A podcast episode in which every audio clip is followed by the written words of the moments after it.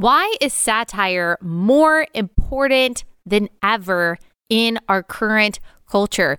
What is it like to be raised in a fundamentalist quasi-cult and then to become a born-again believer? We're talking about all of this and more with the Babylon Bee's Joel Berry. We will end the conversation with a rousing game of Would You Rather. You know how much I love that. You guys are going to enjoy this conversation. It is deep, but it's also really fun. You'll laugh, you'll cry, all that good stuff. The episode is brought to you by our friends at Good Ranchers. Go to goodranchers.com slash Allie. That's goodranchers.com slash Allie.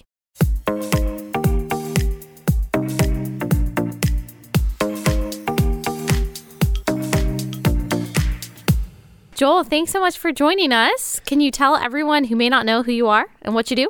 Yeah, yeah. Um, I'm the managing editor of the Babylon Bee. Been mm. working there for three years. I think I've heard of that. These last three crazy years. Yeah, have you heard of it? Um, yeah, I little, think so. But little. you know, I went to go. I went to look it up the other day because I heard of it for the first time. I looked at the Twitter page, and they hadn't tweeted since March. So I just figured that. Like yeah. the person who ran it died, but you're here. So what, I mean, what happened with yeah, that? Yeah, we're here. We're still still posting jokes, uh, just not on Twitter. Not on Twitter. Um, hmm. Twitter decided that we were we were too much. We were unfit for, for their platform. So, I And can, what, what was the deciding joke? Okay, so that the, got kicked you off? Yeah, so the deciding joke, I guess the context was um, uh, Rachel Levine, who is the assistant H H S secretary, who is a transgender woman, biological man, um, had just been named uh, the Woman of the Year by U S A Today. Yes. Um, and uh, we... Yes, girl. Th- that was just Go. funny by itself, right? Yeah. yeah. I mean, Woman of the female. Year. Of all the women out yeah. there. It didn't even just say, like, transgender woman. Right. I'm pretty sure that it was the New York Times that actually said female. Okay, so this it's person amazing. who has literally sired children, uh-huh. female. All right. Yeah, uh, incredible. And and that's that's where our job gets hard, because it's one of those cases where the real world is more absurd than anything we could come up with, right? So, you know, the site was a little quiet that day. It was feeling a little mischievous. So I, I wrote this joke where we decided to make Rachel Levine our Man of the Year. We we awarded uh, Rachel Levine our Man of the Year award. And it's, you know, m- not so much of a joke as it is a kind of a mischievous, like a troll yeah. type thing, you know, yeah. we just, we threw it out there. And that's kind of what like a lot of the Babylon Bee jokes are. Yes. You're just presenting the absurdity of reality in a way right. that is either a little exaggerated or ironic to make a point. Yes. Yeah, we're not pure comedy. And it, yeah. people get that confused that satire and comedy does overlap. You know, uh, comedy sometimes is satirical, sat- satire is sometimes comedic. But uh, satire is more to, to make a point. We have a yeah. message that, you know, that we're trying to get across. And so, so yeah, um, we, we put that out there. I, I talked with Kyle Mann, who's the editor-in-chief of the Bee, later that morning. He said, I think you're going to get us kicked off Twitter. And he was right. He was right. I think either that afternoon wow. or, or the next morning, we had been suspended. And, uh, you know, I, I think the initial plan was, you know, maybe we just... I delete the joke like Twitter wants us to, and we'll go yeah. about it. We'll turn it into another yeah. joke. You know, we'll make fun of it. Because for, for those who just don't know how the Twitter suspension process works, which they probably do because I've been suspended several times for the same thing, um, they typically make you, they say, okay, we will let you back on Twitter in twelve hours if... you delete this tweet. So they hold you right. hostage. You yes. can't send sometimes D Ms. You can't really function on Twitter at all. Right. Um, you have to do what we say, and then we will let you back on.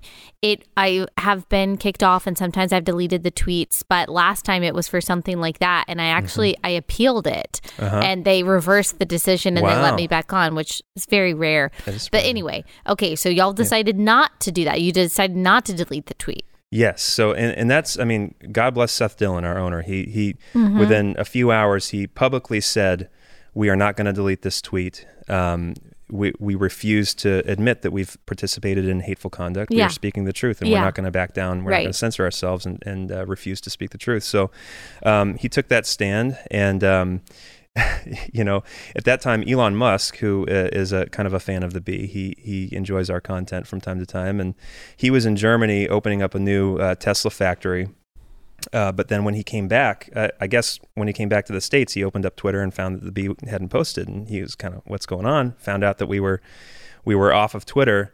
And uh, uh, kind of the rest is history. You know, I, I don't yeah. know if I don't know if that is the reason he bought Twitter. I think maybe it was a contributing factor. Yeah. yeah. Um, so as we're recording this, you guys are not back on Twitter, although this is coming out a little bit after we're recording it.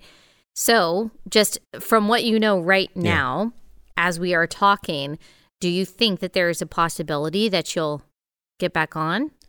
Yes. Now I, that it's under new ownership. I think we will. Um, I think I think Elon right now has a, a very difficult job to try to keep the company together and to yeah. keep the, all the advertisers on board yeah. um, until he can get, get this eight dollar subscription service set up and get some revenue from there.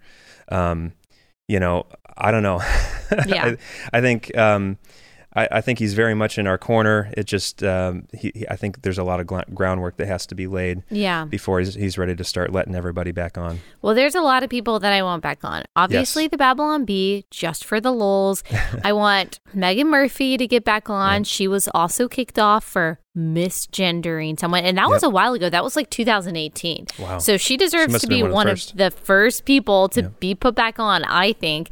And then James Lindsay, that mm-hmm. was like one of the saddest ones. I think he called a groomer a groomer. Yes. Um, and I've tested that. Since then, I've called groomers groomers on Twitter. Good. I'm still on there. Um, I haven't seen my friends getting kicked off for yeah. rightly gendering someone who is a man as a male. Uh-huh. So that's a positive development. So I'm kind of hopeful for the bee. Do you feel responsible since you were the one who wrote the joke? You listen, Joel, listen, you could be the savior, small s, right. all of democracy and free speech in the West, Joel, because you wrote a joke that got you suspended from the Bee, which may have been the impetus to Elon Musk saying, I'm just going to buy this thing. We need to make jokes free again. And then he bought it, and he, you know, says that he's a free speech absolutist. We're already seeing fact checks of the White House, and they're yeah. taking down tweets that are really propaganda. Mm-hmm. I mean... Here we are. This, it's I mean, wild. This is a big deal. It could be yeah. because you wrote a joke. Well, yeah, I mean, it's it's it's weird to see kind of God working through this whole stream of events. And, and seriously, honestly, I have to give credit to Seth too, because I don't know if I would have been bold enough to take that stand publicly and say, say that we're not going to delete yeah. this tweet. Yeah. You know, um, I, I had some anxiety about that. You know, I thought, well, we're going to lose all our audience, and you know what what's going to happen. You know, maybe we should just turn it into another joke and get back on Twitter. But um, yeah, I, you know, I'm I'm really proud of him, and and uh, I I think it's just funny. God God works in, in strange ways. Uh, who knows what he's doing um, or how this is going to turn out? I mean, Elon might fail. You know, we we have a, we place a lot of hope in what he's doing now, but he's just a man. He's corruptible like anybody else, and um, you know, ultimately we have to kind of trust God for, for yeah. the future and and hope that uh, I, you know I think it, the the powerful thing about Twitter and and a potentially uncensored Twitter is, you know, our message and our worldview is convincing. When people hear what we have to say, people are are convinced. I remember the early days of YouTube, before it was really before they really kind of put their finger down on on conservative speech.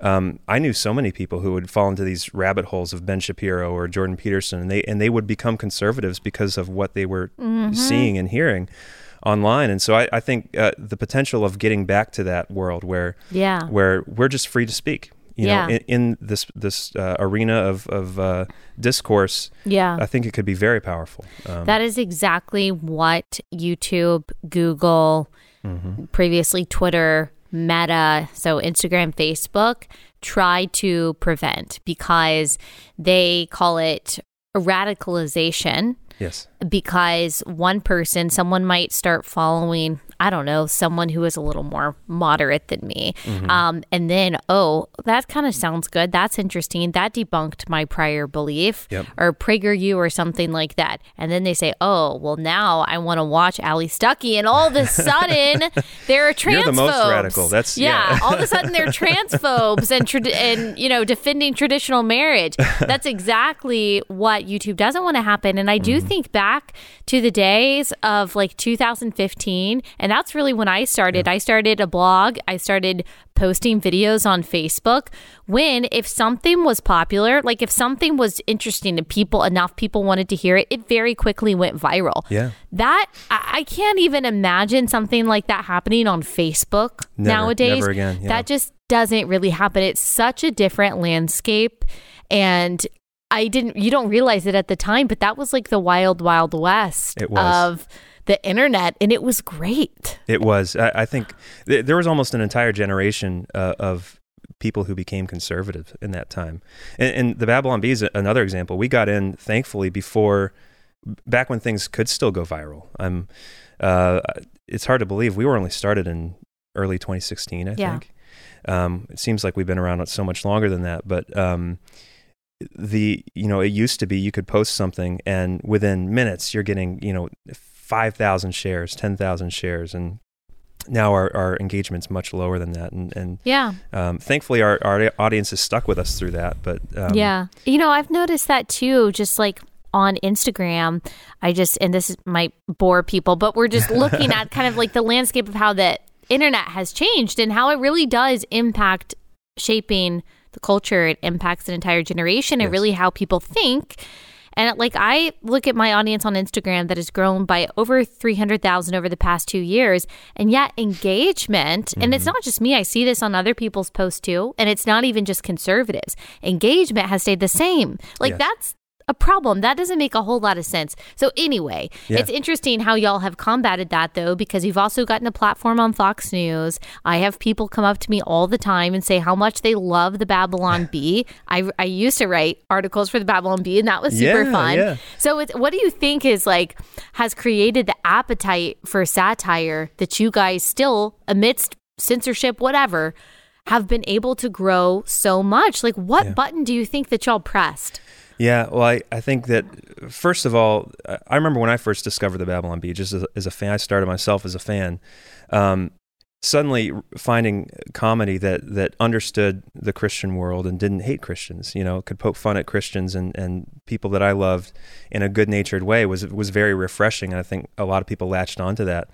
Um, but then, you know, shortly after the Bee uh, was founded, uh, Trump was elected in twenty sixteen. So there was this huge, there was just this incredible cultural um, event.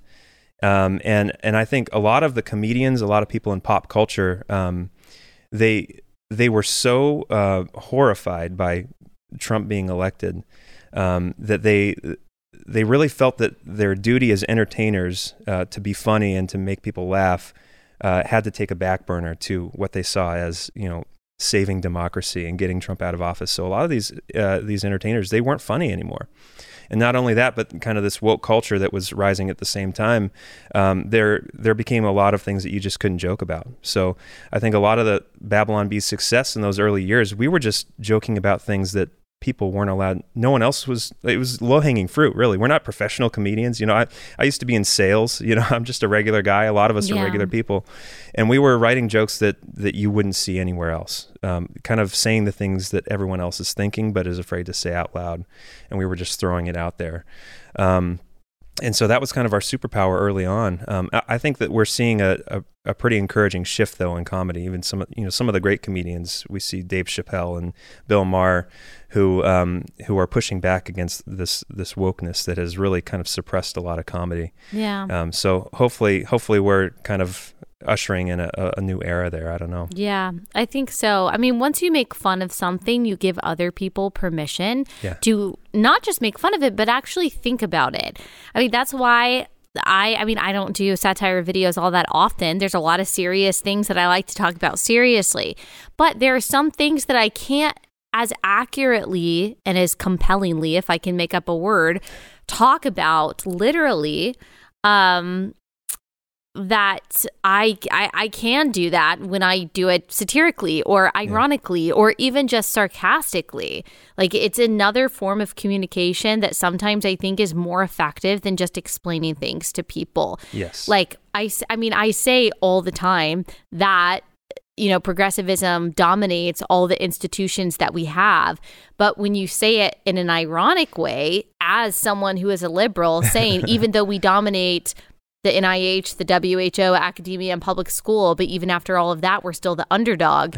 Like, that is really what they think, though. That's yes. literally what they think. Yes. I'm not even exaggerating. Yes. But kind of when you put it in that ironic way, it makes people think, oh, yeah, that kind of is absurd. Yes. So I think that's like the effectiveness that the Babylon Bee has. Absolutely. And, and I think our side traditionally has never been very good at that. I think conservatives have earned this reputation over decades as be, we're the people that point to the charts and the graphs and the say, fuddy-duddies. we can't we can't afford this and this budget and that budget. Yeah. And and um, and so I, now conservatives and Christians, too, are, are kind of the cultural outsiders. Um, it, America doesn't have kind of this Christian cultural consensus anymore. Um, and so we, we are kind of pushing back against uh, the kind of the completely uniform worldview of every politician, every corporation, every everybody you see on T V, uh, and that's that's a really fun place to be. It's it's kind yeah. of fun to be. Uh, it, it's fun to be rebellious. Yeah, you know, in a good way. Yeah, I think so too. Um, tell me how you got to the Babylon Bee. You've been there for three years. Yeah. Wow, it's changed so much. Yes, um, and grown so much. But you haven't always been a comedy writer, right? No, no, and I, I never saw myself as a writer or a comedy writer. Um, I still don't know if I am. I, I'm just I'm having a blast doing this. But um, I was in uh, I was in corporate supply chain sales for almost ten years. Um, in the Midwest, um, just, just a regular guy working a, you know, a regular job. Um, I, I grew up in kind of, uh, fundamentalist Christianity. Okay. Um, was, Can you define, like, what did that look like? Yeah. Cause that's um, such a, just a pejorative that is thrown around today. It is. It's basically, it labels anyone who th- thinks that the word of God is inerrant and actually tries to stick to biblical standards on sexuality and gender. But that's not what you mean by fundamentalist. No, no. We, I, I was a uh, probably the most stereotypical uh, stereotype of what you might consider an American Christian fundamentalist being. So, you know, if you uh, imagine the homeschoolers, you know, women that wear jean dresses and and have their hair up in a bun, and um, you know, uh, very sheltered. Wasn't allowed to listen to certain music. We didn't have a T V in our home. Um, mm. All this stuff. What is it? A denomination? Like, is it Baptist? Yeah, or we were. Yeah, it was fundamentalist we, we Baptist. Kind of independent fundamental Baptist. Okay. You know, I F B for short. I guess yeah. is the pejorative. No, I've heard of that. Uh-huh. Yeah. Um, and uh, and for a while, we uh, my parents even got involved in uh, uh, Bill Gothard, uh, who was a. later kind of turned out to be a cult leader and a and a and a very bad guy. Wow. Um, but uh, that was our, our homeschool curriculum that we uh, yeah. it, it, a lot of people a lot of people in the audience aren't going to recognize it. Some people will recognize. No, Bill Gothard, I have because I have heard of the Duggars yeah. talk about Duggars, it yeah. and how harmful it how harmful it was. I yeah. hadn't heard about it until recent years when I heard kind of some of the Duggar children talk yep. about like. How really toxic this yep. curriculum and the ideology was. That's really not Christianity. It absolutely. Really is a cult. Yeah, absolutely. Yeah. There's there's no I, I have no idea how I'm still a Christian. We can get into that into that I later, I guess. I would love to. Yeah. Um it's um but um yeah, so I, that's that was the world I came from. And um I think that was what was refreshing when I when I read early Babylon Bee jokes, comedy writers who kind of got that world. Um But I, when I was nineteen years old, I kind of, I kind of had this. I was always a bit of a disrespectful, sarcastic person. I always kind of mm. looked at my world that way too. Mm. Um, I had this sense that I had to get out and, yeah. and figure out what life was and, and what the world was. So I, I joined the Marine Corps mm. without telling my parents. I came home and said, "Hey, I joined wow. the Marine Corps. I leave next month. You know, bye, bye." And how many siblings uh, did you have? I was the oldest of six. Okay. Yeah. And so, and you were nineteen. Yep. So at that point, were they just kind of like, well, we have these other five kids to take care of. You're an adult. Do what you want. Or were they really distressed? They were really distressed. Yeah.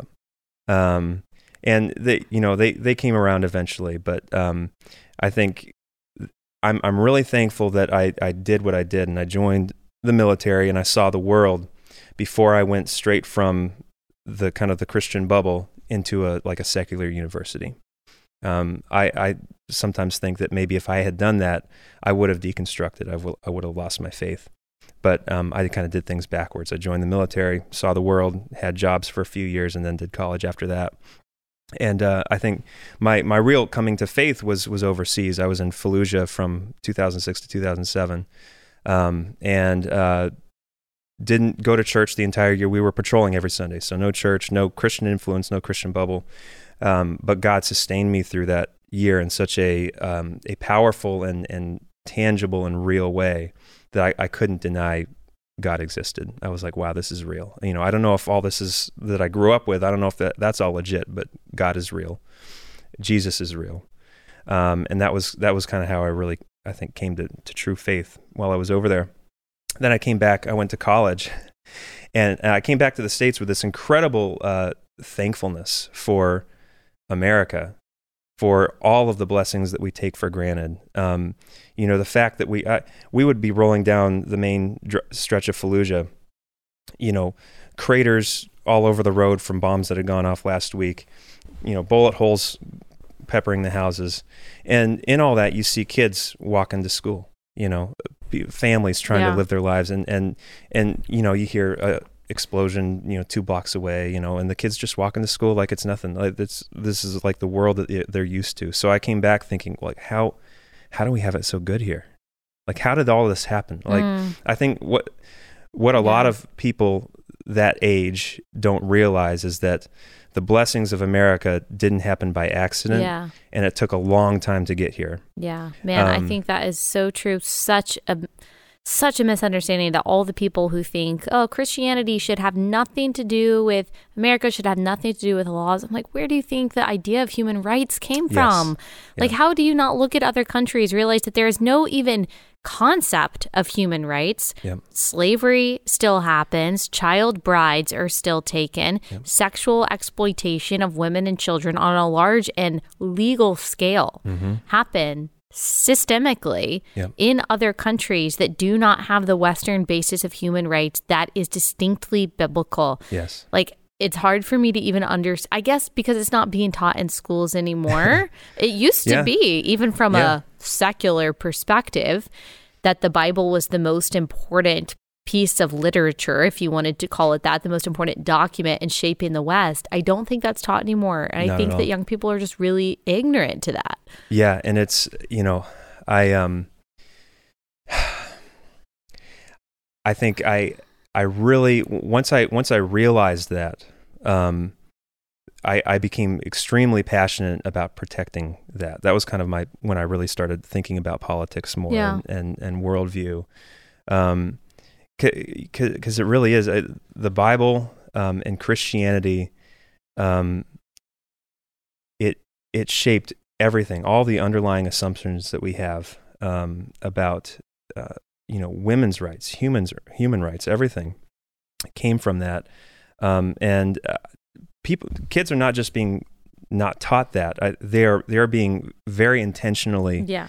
uh, deprogrammed to be um, opposed to that. Yeah, and this has been a long process over over long many march. decades. Mm-hmm. Very intentional, um, and it's it's something that uh, something that definitely uh, it, we we hear a lot about Christian nationalism right now. Yeah, you know. And and what you hear a lot from the left or from people who oppose Christian nationalism, that we're just, we are we are lusting after power. We want political power. It's like, no, I want people to have rights. You know, I I want, uh, I I I uh, I don't know if I'd call myself a Christian nationalist because I don't even know what that means. But I, I my political views are what they are because I love people, because I care about people, and I want I want my kids and their kids to to yeah. be free. You know. Um, There's this this assumption on the other side that, that we on the right believe what we believe because we don't care about others. We're not empathetic. We're, yeah, we want um, control. We want control. We want power, um, and and that's not true at all. You know, we, we believe what we believe because we love people, yeah. and somehow that message gets gets lost out there, I think. Yeah. So tell me a little bit more. I do want to talk more about kind of like the Christian nationalism craziness, boogeyman is what yeah. I would call it, yeah. out there, and, and what exactly you think about that. Um, but I want to hear a little bit more about your story. You come back to America. You're so grateful for how all this happened. Realize it it's not accidental. Yes. Um, and I guess that made you think a little bit more about your theology and about your faith. Yes, um, it absolutely did. Um, I wouldn't say that I deconstructed, because that's another word that just, who knows what it means. People mean different things by it. But um, I did have to kind of shed a lot of, you know, what I was brought up in. Um, you know, I, I rediscovered Jesus through the Gospels, just reading the Gospels. Hmm. Um, and, um, you know, I, I told God early on, I said, I don't know what you want me to do, um, but I want to serve you with my life. You know, I want to give my life to you, whether that's being a missionary, you know, being a pastor, whatever. He said, um, no, he will write jokes. That came and, later. And here I am writing, writing jokes yeah. and making memes. But, um, uh, so me and, me and, uh, a close friend of mine, uh, were involved in a church plant, um, you know, very passionate about, you know, we're kind of, we, some people in, in the audience might be re- familiar with the Young, Restless, and Reformed movement, where, where young yeah. Christians were rediscovering sound theology. Um, yeah. But it was still kind of cool and hip and, you know. Yeah, uh, it came with the advent of like the podcast, I yes, think. Yes, because that's when I started. I was late high school, early college, um, around like two thousand ten, two thousand eleven. So like I would say, I don't know if that's the end mm-hmm. of the Young, Restless, Reform, but kind of. I mean, the, you know, the Matt Chandler yes. and I mean, a lot, a lot of more teachers than that. But I started listening to them, going on mm-hmm. walks, and I was in high school and college, and it me just too. Me too. blew my mind because yeah. I mean, I was raised Southern Baptist, not fundamentalist at all.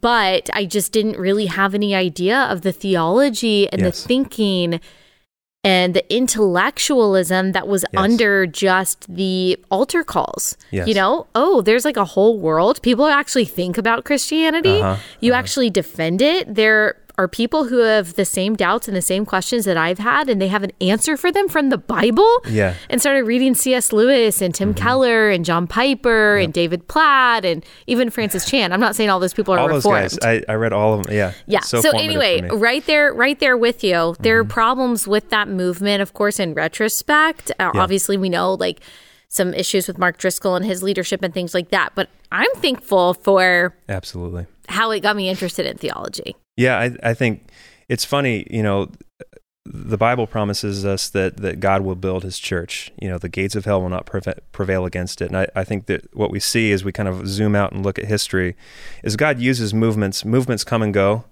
You know, the kind of the, there's been a rise and fall of the Young, Restless, and Reformed and, and movements before them.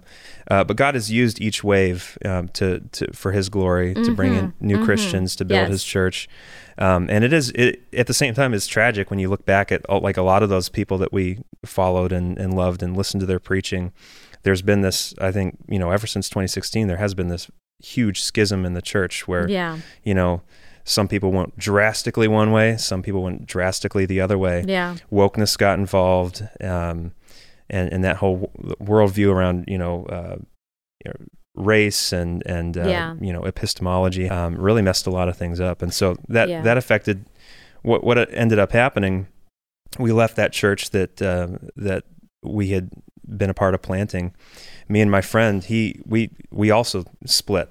We, we went completely opposite directions. He no longer claims to be a Christian. He's a progressive, ex-evangelical, um, and I'm still this, you know, whatever you want to call you, me. Did you say yeah. that he was raised fundamentalist too? Yeah, he, probably very similar yeah. to, to, to me. Um, and um, it's, you know, it, it is, uh, I, I think about it often, you know, why, why did, why am I still in the faith? Why did God keep me? Um, and whereas my friend veered off, you know, yeah. that's, I think that's something to wrestle with. It's a very, it's a very difficult thing. Yeah. Um, but, and what, I mean, what do you think the difference mm-hmm. is when you, when you think about it? I mean, I know you don't have the answer, but if you were just to kind of theorize, obviously there are differences maybe in personality, in yeah. experiences, right. upbringings, maybe a little bit. But like when you look back to that formative time in your life and you kind of abandon some of the non-Christian beliefs that yeah. you were raised with that were masquerading as Christian. Yes. And then you discovered the gospel and the freedom that comes from that. Like what what what was, if you can think back, like the shift in your thinking that apparently your friend did not have? Yeah. Um, it's tough, I think. Um, when on paper, if you look at everything that's happened to me in my life, you know, um, I, I have the classic ex-evangelical experience. You know, I've been hurt by the church. I know women who have been abused by men in the, in the church. I've I've seen the good, the bad, and the ugly of the mm-hmm. church, you know, um, and uh, know a lot of people who have left uh, for things that I've experienced myself. Um, I think, I guess at a, at a higher level, um, that I guess that's when I, my, I guess my Calvinist side comes out a little bit, yeah. and I, I'm Calvinist when it suits me. Yeah. Um, and I, I just have oh, to, I'm sure that you and Seth get into some good discussions about that. Cause somehow it always comes up whenever yeah, I'm with Seth is very passionate. Seth or Minnie and yeah. Dylan. Yeah. And, and then Kyle, our editor in chief, is hardcore Calvinist. So they, yeah. they like to, yeah. but, um, I, I'm kind of a squish in the middle. I think it's kind of one of those paradoxes that our human brains can't really wrap our minds around. But, um, it's one of those things where I just have to chalk it up to, um, God has me and yeah. he won't let me go. I don't yeah. know why. I mean, yeah. um, I think, I think, um, I was very fortunate to kind of be removed from my bubble, placed in this, this very dark, godless place with nothing but a Bible. Um, and, uh, you know, twelve hour guard post shifts where I'm sitting in a tower with just looking on a dead horizon and nothing else to do but read my Bible. Um, I think that's, that's what I would challenge a lot of people to do who are struggling, you know, read the Gospels, read the words of Jesus. I mean, he, um, you can't pin him down into right wing or left wing. Um, he, he goes right to the heart. He goes right to your sin and, and right to what you really need. Um, The other thing too, uh, C S. Lewis, uh, reading Mere Christianity was ex- I- incredibly transformative, Me especially too. That opening chapter where he, he just starts with the moral law yes. and, and reality. And, and I what, still go yeah. back to that mm-hmm. so often. Yeah, it was, um, reading that was, was extremely revelatory, um, you know, uh, but at the same time, I know a lot of people who have deconverted who read a lot of those same things too. So Um, why? Uh, God is good. God yeah. is gracious. And I, I, that's, you cannot, um, you cannot claim credit for your own salvation, um, because it's God who does the work. Yeah. Um, and all I can do is just fall on my knees in thankfulness to him and, yeah. and pray for those who, who are struggling and who ha- have all these questions. Uh, you know, the the book that we, me and Kyle wrote, the the Postmodern Pilgrim's Progress, wrestles with a lot of those those things. We, we this main character that we wrote kind of goes through all of the the nastiness that you see in the church and the hypocrites and the pastors who have moral failings and things like that. And that kind of the mantra that that keeps them going is is walk forward.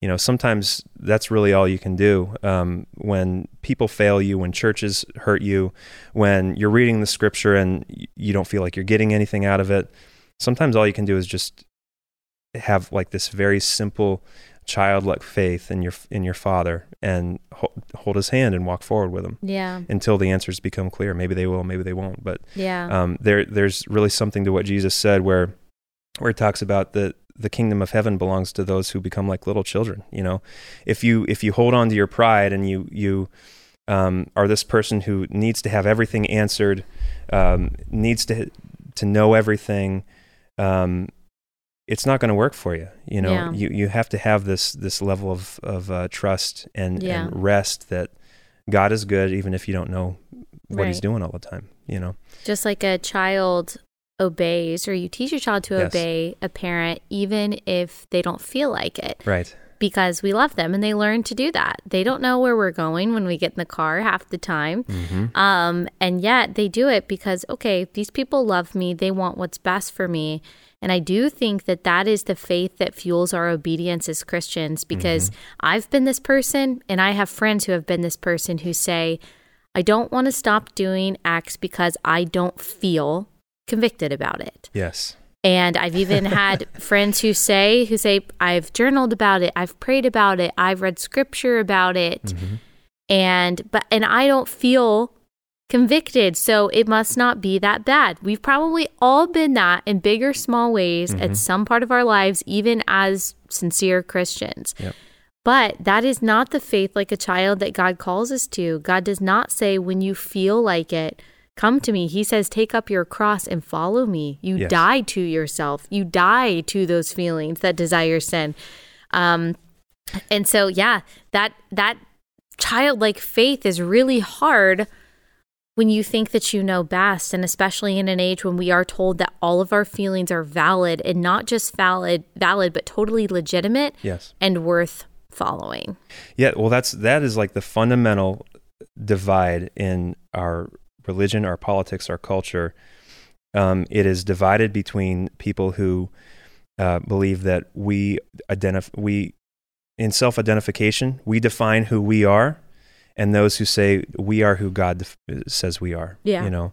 Um, mm-hmm. And you mentioned childlike obedience there. It's, it's really true. And I've said this to a lot of people, you know, in the, in the aftermath of the pan- pandemic, a lot of people lapsed in, you know, going to church, um, you know, slow going back because just, you know, the pandemic was so yeah. messy and icky and, you know, um, go to church.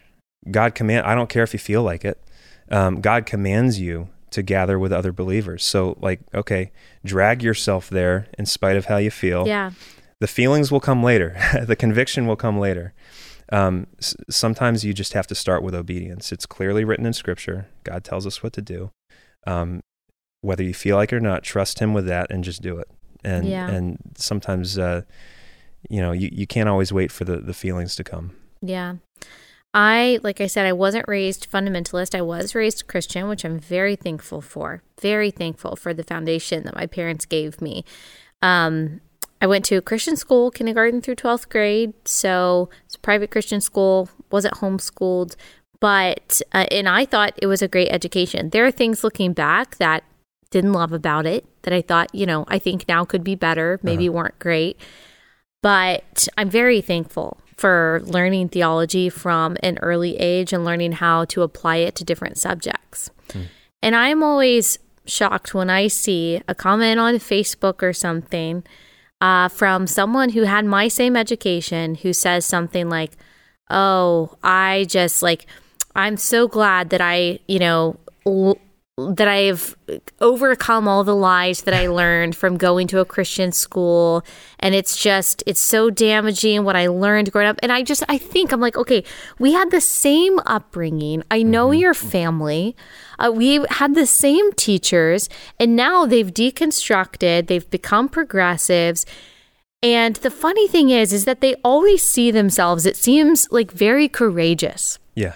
They're so courageous for no longer believing what their parents taught them and what we learned at school. So I'm like, okay, you're courageous by adopting all of the ideas and standards of morality that the vast majority of our culture does. Yeah. You're courageous for going with the mainstream. You're courageous for abandoning all of these unpopular moral and biblical positions uh-huh. and just being like everyone else who doesn't have a biblical moral compass. And they see someone like me as someone who did not escape yeah. and who is still just um, caught in this like delusion of Christian education. Mm-hmm. Whereas I look at them the same way. I'm like, oh, okay, yeah, you went to the Northeast for college and a professor poked you know, into your belief system a little bit mm-hmm. and you were rattled, and then you just decided that it would be easier to agree with what the vast majority of the world believes. Yeah. And they see me as trapped. I see them as trapped. Mm-hmm. They see me as someone who conformed to what I've just been taught, which I, and I see them as people who have been conformed to what they've been brainwashed to believe in yeah. a lot of ways. Um, and it is, when I think about, I'm like, well, what was the difference? And because these, a lot of these people also, they're like, you know, I vote Democrat for the poor. I'm like, dude, I knew your family. You had like three homes. Yes. What are you talking about? yeah. I, I know where you, I know the gated community that you were raised in. Like, what? And I just wonder, I'm like, what did happen? Same with you and your friend hmm. about like, okay, I guess I could have gone that direction too. I had plenty of reasons to do it. Same kind of thing. I mean, I've always been a very independent person. I could see myself uh, liking feminist ideology. Yeah. I like to work. I could see myself abandoning or could have seen myself abandoning like the family commitment thing. And yet, I guess like you, it's just that God kept me. He kept yeah. me.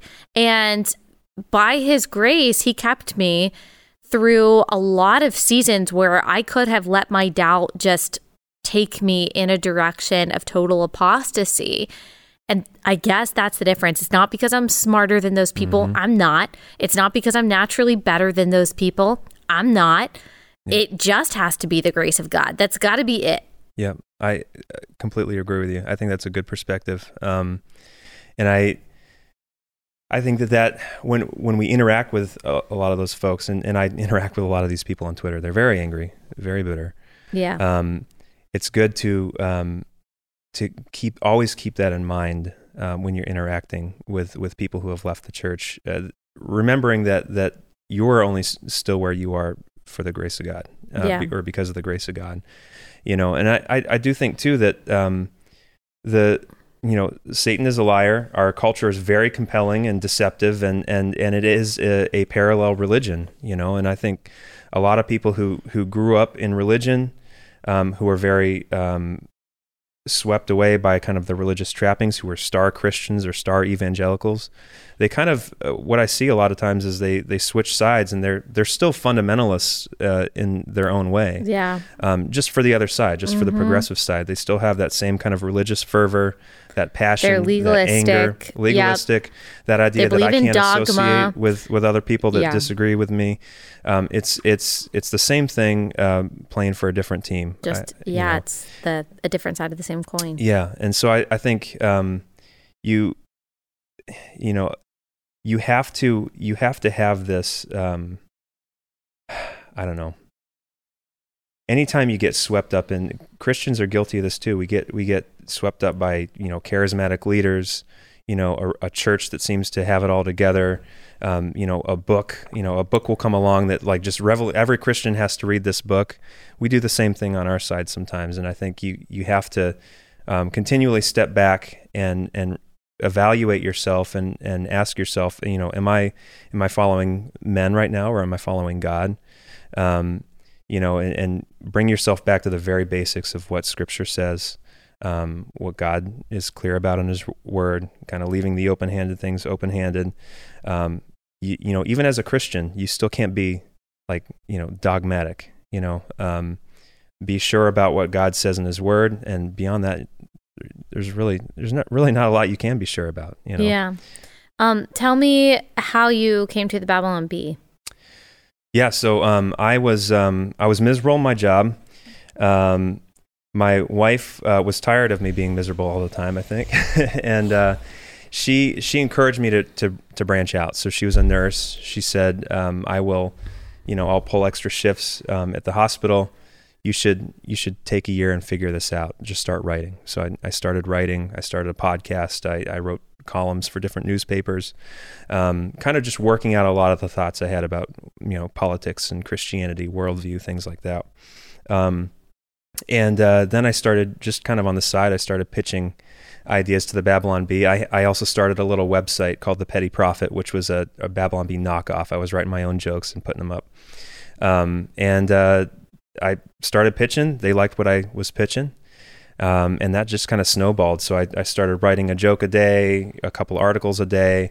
Um, that turned into kind of a part-time job for them. And sooner or later I was working full-time, and Kyle yeah. called me and said, well, you're, you're kind of full-time. We should probably just hire, hire you. you know? That's awesome. So, I mean, it's, um, it's wild. I, I still, I still can't believe, um, I'm doing this. Um, yeah. I, it is, It is truly God's grace, because I mm-hmm. it, it is the perfect uh, marriage of, you know, like my passion for um, truth, you know, worldview, um, you know, politics, and my kind of my natural sarcastic, disrespectful, you know, yeah. attitude about things. It just it works yeah. out great. So I, I I'm glad God led me here. I also had a sarcastic, disrespectful attitude growing up. And so there's like something to that. I haven't worked it out yet, but those of us who had that, we all seem to end up yeah. here yeah. making fun of the things that are supposed there's to There's so much that, I mean, this be made it, fun of. There is, our culture and our world is so ridiculous. People are so ridiculous. The things that people say with so much seriousness so much and sanctimony and mm-hmm. earnestness, um, is just so funny to me. The the corruption that we see in Washington while it, I mean, it's it's tragic, it's yeah. it, it's damaging, and we we wring our hands about it, but it's also hilarious. Yeah. You know, we see we see human beings dressed up in their nice suits who think they're so important, you know, conspiring yeah. together and being corrupt. And it's, you know, I I, I think of Psalm two, where it, it talks about the kings of the earth conspire together and yeah. talk about how they're they're going to loose their bonds yes. and, and free their, you know, themselves of and these the chains. And the Lord them. laughs, you know, and, and we who are in Christ can laugh too. I think when we have yeah. that eternal perspective that, that uh, we belong to a kingdom that uh, uh, is not of this world. Mm-hmm. Um, our, our king will never be defeated. Um, And uh, we we know who wins in the end. Yeah. Um, we can still fight. We we have to speak truth. We have to do what's right in the moment for, for our family and for our kids and for our country. But regardless of what happens, whether we're successful or whether we're, we're defeated, we can still have this joy and this hope that comes from from knowing um, who our real king is, who our who our uh, where our end is, and uh, and so I think that's where a lot of the laughter comes from the Babylon Bee. You know, yeah. even while our culture and and our our country seems to be crumbling in front of us, um, there is something that is a little bit funny about it. You yeah. know? I also think I laugh at the people who get angry at y'all for your jokes because y'all have become more conservative. It, yes. it kind of yeah. did used to be more niche. Yes. More like making fun of, okay, both Joel Osteen and maybe John MacArthur or something.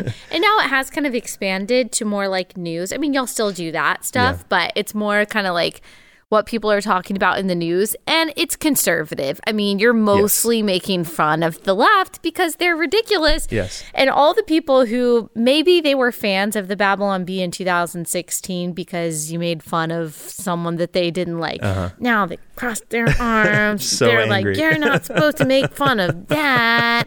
And they la- they make me laugh because, yeah. as you said, sanctimony. They're so sanctimonious yes. and self-serious, and it's just funny. It makes it so much funnier. I think yeah. that there's there's something about, I think, conservative humor right now that uh, half of the country does not think it's funny at all. And to us, that that makes it funnier. Oh, that's so funny. You know, yeah. the, the fact checks that we got, you know, the when when Snopes would fact check the Babylon Bee, yeah. you know, did, did C N N really purchase an industrial sized Washington washing machine to spin the news? You know, did Trump yeah.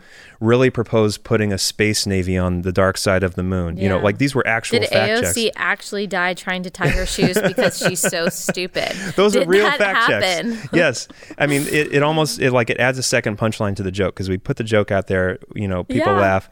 And then it gets this very serious, well-researched, like three-page fact check, yeah. you know, from a very serious person. And, and oh my uh, gosh, that's so funny. It's just great. The other day I saw there's another comedian, John Crist, who did like a parody video as like a meteorologist or something like that. I, it was obviously like ridiculous. And yeah. it was like a meteorologist has like a meltdown or something.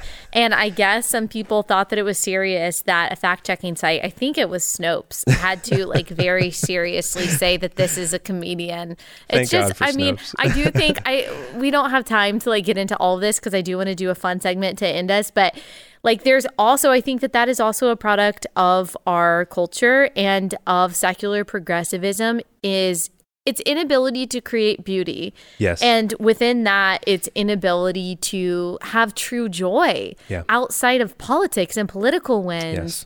and power struggles. It's like they don't have joy in anything. Like everything is anger inducing. So they can't laugh at it. The only thing they can laugh at is when unvaccinated people die. yeah. Well, I mean, and a lot of that reminds me of like the hardcore fundamentalism that I grew up with. Yes. You it's know, just like what you were saying earlier. Their, yeah. Their, their worldview is, um, I mean, they've thrown out two thousand years of, of wisdom um, and knowledge, yeah. you know, that our culture is based on. They've decided to kind of create this, their own moral framework from scratch, and it's an absolute disaster.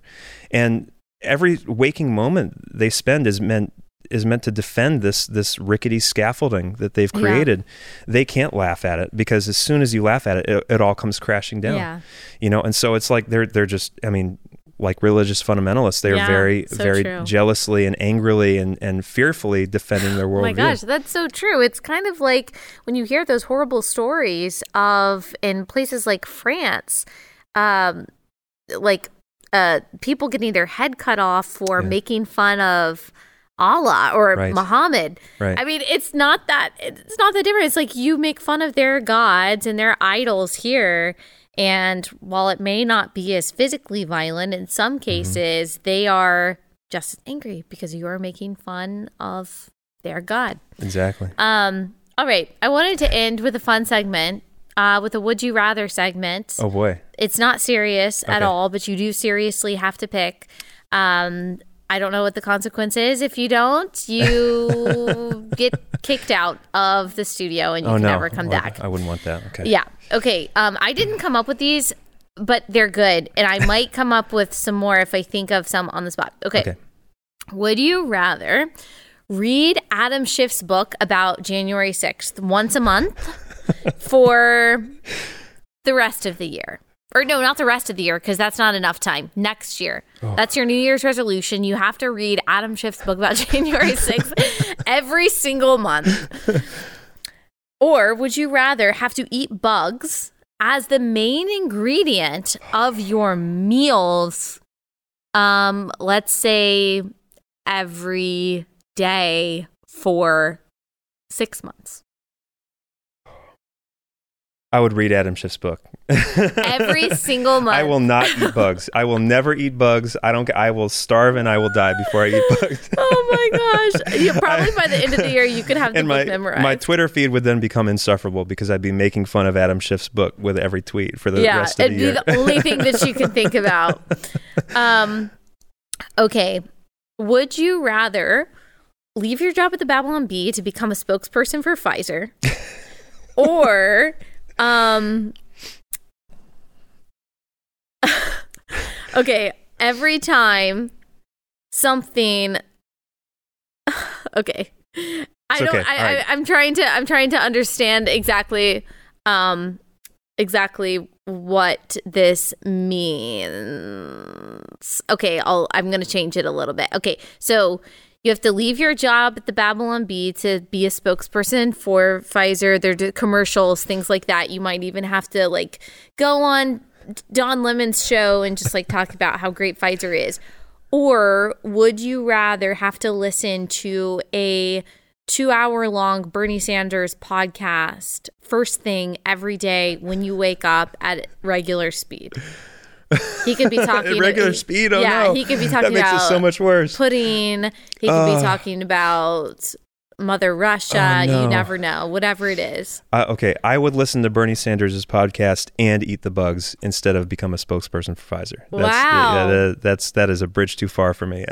Every morning, Bernie Sanders, two hours. Okay, um, would you rather every time you travel, every time you get on a plane, Um, Stacey Abrams has to go with you. I just made that one up. She has to, from the time you leave, like your car, I don't know if you pick her up or she uh-huh, meets you uh-huh. at your house. Yeah. You go to the airport, you get on the plane, and from the time you get here or wherever it is, Stacey Abrams is your companion. Doesn't matter. You don't have to talk to her, but... Or... would you rather have a standing lunch date with A O C every Friday, two hours minimum? Am I in the middle seat on the airplane? Um, it, you. I, it doesn't matter. You have to sit next to her, though. So. Okay, so I'm thinking strategically here. I think I would go A O C. Um, not because I have a crush on her or anything. I know. Okay. Yeah, okay. Well, she might think that. I think because um, she is much more influential um, in the in the culture than Stacey Abrams is, and I would make it my goal to try to convert her mm-hmm. um, and make her make her a, a powerful agent for goodness and righteousness. Yes, yeah. I think about that too. Whenever someone's like, who would you like to like have lunch with or have dinner with or be friends with on the left? I'm like A O C, because I can see in her little face that she doesn't really understand what she's saying. And well, I like, just and think at some level, she's a she's, little help. It, at some level, she is she's motivated by good things. She just wants, you know, she wants to take Maybe. care of people. She yeah. wants to, you know, whatever, uh, like every good liberal, you know, and, and uh, she's just ignorant. You know? Okay. Would you rather have, um, without Seth or Kyle knowing, Start to delegate all of your joke writing to Samantha Bee. She has to come up with the headlines, telling, and you have to submit them. And they have to think them. It's from, coming from me? Yes. And if they criticize them, you have to get mad. You're defensive about it because this is the best that you can. Or from now on, ten percent of your income goes to the jet fuel for Kenneth Copeland's jet. Oh, no. Oh, that's hard. Oh. That's really, man, that's an impossible choice. That's an impossible choice. I know, Samantha Bee. I tried. I sat through like a compilation of her funniest stuff, like the funniest stuff I could find to see if I could laugh. It's not, yeah, I, you can't. You can't. You, all of all of late night comedy. I, I never watch broadcast television anymore, but yeah. Like when I'm in a hotel, you know, sometimes I'll put on whoever it is, uh, Colbert, or, and, but it, and it's, I I try to be charitable watching these guys, and they, they're just so they're not so angry. No, they're so angry and not funny. Um, oh, um, I couldn't. I, I think I'd have to go Kenneth Copeland's jet. I oh man, that's. Oh. I mean, your livelihood would be on the line if you delegated that to Samantha Bee. Yes. Well, I well. Uh, Yeah, I, I would, I would, I would, I would give my my ten percent to Kenneth Copeland's jet, while simultaneously praying that that God yeah. grounds the jet and and it can never take off again. I yeah, guess. in a in a peaceful way, yeah. a peaceful grounding. Yeah, well, you know, our, our money all the time is going to causes that we hate. We spend money with yeah. corporations and our cell phone companies and everything yeah. else. It's it's like kind of hard to get away from it. That sometimes. Yeah, I try to. Yeah. Awful. Um. Okay. I got one. I'm gonna, this is not what's written down, but this is a funny scenario in my head. All right. This might be the last one. Uh, uh, I don't know. You're in a life or death situation, all right? You're in a life or death situation. I don't know what it is. You're in some, like, I don't know, you're on a stranded, you're on a deserted island. You are about to get attacked, but you have thirty seconds for one phone call to call someone, and this person can rescue you. But you need to very clearly, under pressure, communicate to them where you are, what you're doing, and what needs to be done. Okay. This is so funny to me. It's not, might not be funny to you. Who would you put in charge of making that call? thirty seconds, your life is on the line. John Fetterman or Joe Biden? I did not see that coming. John, Joe Biden or John Fetterman? Oh, no.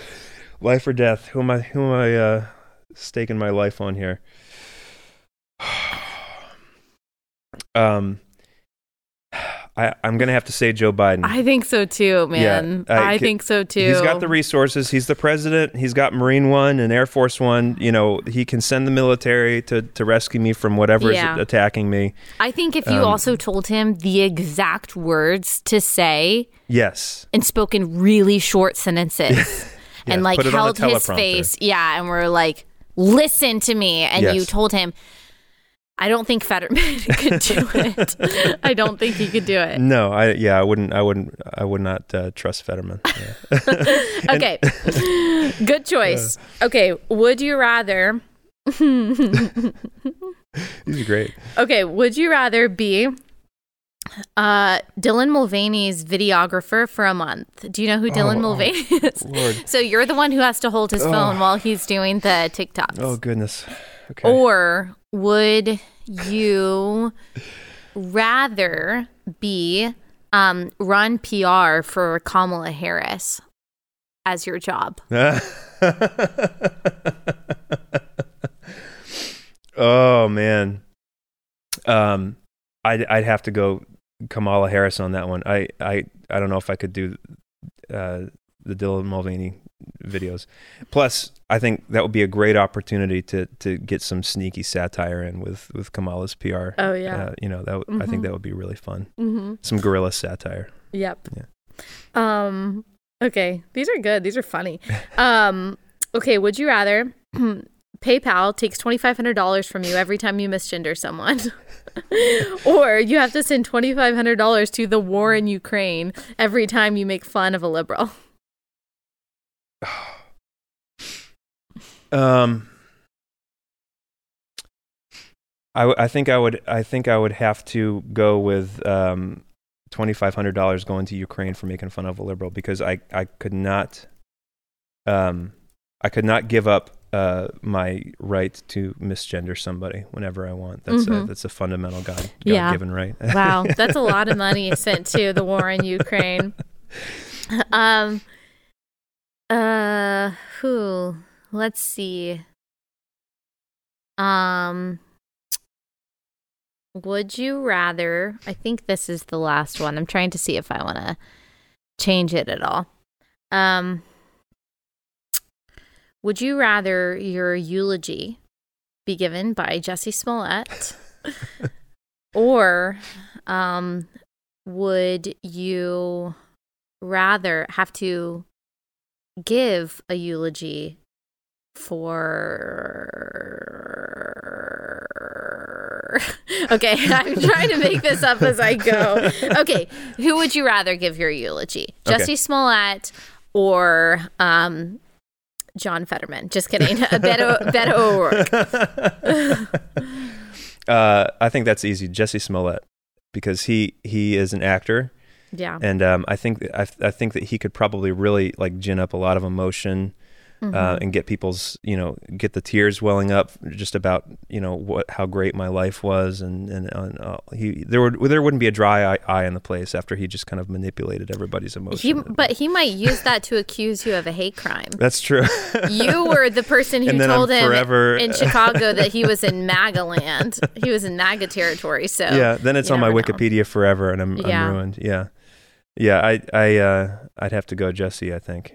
Okay. Yeah, take last question. Would you rather have your mom's haircut or it depends or, on the time or, period, like early nineties haircut or, or haircut now? Now, now hair, her hair or her arms. um uh uh I'd go with her hair. Yeah. Okay. I, I can deal with long hair. You have to style hair. It the way that she does. You can't change it. You can't cut it. Yeah, I, I think that would I think that would be okay. Uh, that would be okay. Okay. Yeah. Well, on that note, that's the end of our conversation. Okay, where can people find you? Buy your books, all that good stuff. Yes, uh, you can find me at on Twitter at Joel W. Berry. Uh, the babylon bee dot com. Uh, we have a lot of extra stuff for subscribers if you support uh, what we do, which we always appreciate. Um, and then our new book is uh, The Babylon Bee Guide to Democracy. It just came out. Um, it's really fun. Got a lot of pictures. And, yeah. Uh, no matter what, no matter who it you are, even, even leftists will like it. I think get a kick out of it. So oh, definitely really? Pick that Ooh, up. Yeah. Wow. Okay. Yeah. Well, thank you so much for taking the time to come on. I really appreciate it. Thank you. Thank you so much.